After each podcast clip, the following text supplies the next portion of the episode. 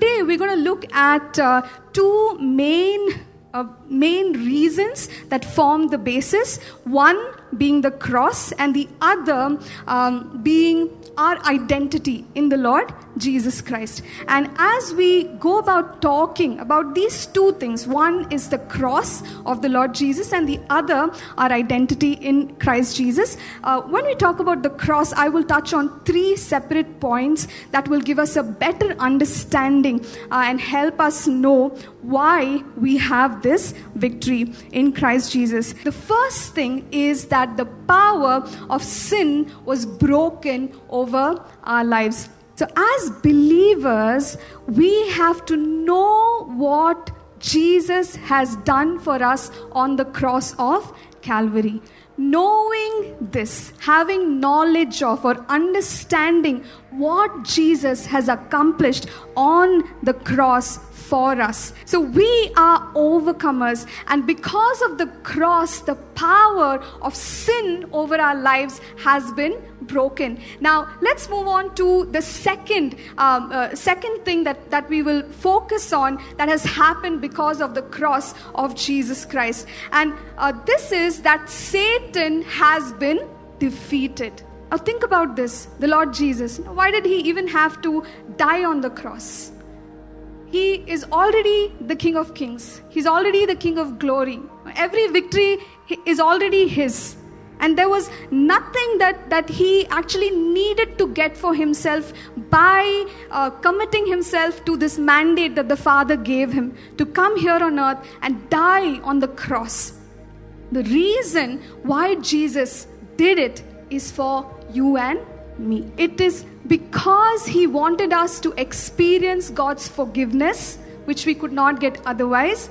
Uh, it is because He wanted us to come back in, in um, uh, communion and fellowship with God, which we could not otherwise do, but also so that you and I can live an overcoming life of victory. The third thing that has been accomplished through the cross is that you and I have been redeemed. So, church, I want to remind us that we have been redeemed. We have been redeemed. And redemption, what is redemption? Redemption is, uh, you know, buying something back with a ransom price. Buying something back with a price of ransom.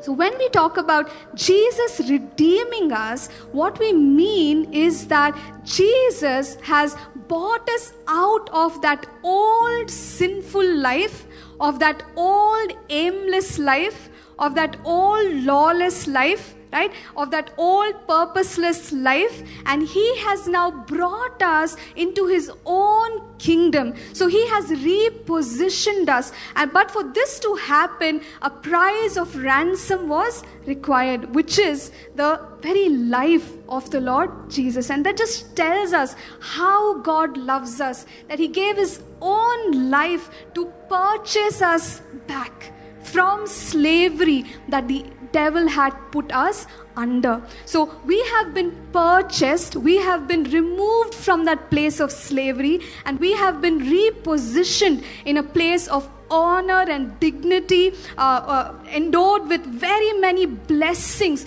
because of what Jesus has done. And that is what redemption means. So, the fourth uh, basis for our victory and our overcoming life is the fact that now we have a new life in Christ Jesus.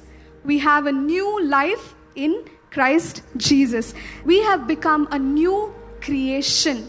And as you study that, uh, we, we will also recognize that, yes, in our physical body, we don't look any different, right? Uh, also, in, in our soul, certain things are the same, but in our spirit, in our spirit, we have become a new creation. Because we are a new creation, we can overcome and we can be victorious.